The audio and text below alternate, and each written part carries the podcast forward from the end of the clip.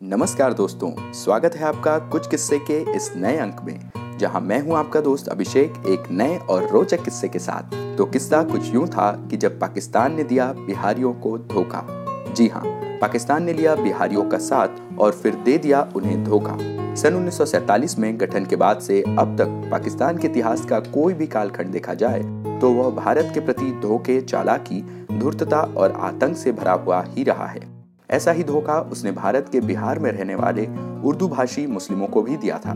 पाकिस्तान ने इनका उपयोग पूर्वी पाकिस्तान, यानी कि अब के बांग्लादेश में बंगाली लोगों का प्रभुत्व कम करने में किया।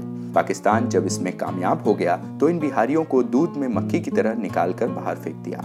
यह किस्सा सन 1947 से 1971 के बीच घटे घटनाक्रमों का है। पाकिस्तान जब भारत से अलग हुआ तो दो भागों में बटा हुआ था।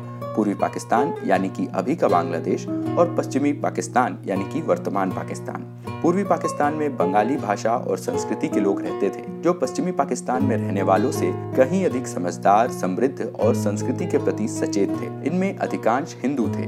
पाकिस्तान सरकार ने इन्हें खदेड़ने के लिए बाकायदा सरकारी एजेंडा चलाया और हिंदुओं को व्यापार, ज़मीन, घर और बाज़ार सब जगह से डराकर या मारकर भगाया जाने लगा। इस काम के लिए पाकिस्तानी हुक्मरानों ने उर्दू बोलने वाले बिहारी मुस्लिमों का भी सहारा लिया। पाकिस्तान ने बिहार से उर्दू भाषी मुस्लिमों को पूर्वी पाकिस्तान बुलाना शुरू किया और वहाँ काम दिया। ये लोग काम के लिए वहाँ पहुँचे भी और बंगाली भाषी हिंदुओं को वहाँ से बेदखल करने में पाकिस्तान सरकार की मदद भी की। मगर सन 1971 में हुए बांग्लादेश युद्ध के कारण सारे दाव उल्टे पड़ गए। युद्ध के बाद बांग्लादेश अलग हो गया और ये बिहारी मुस्लिम कहीं के नहीं रहे। पाकिस्तान ने इन्हें धोखा दिया।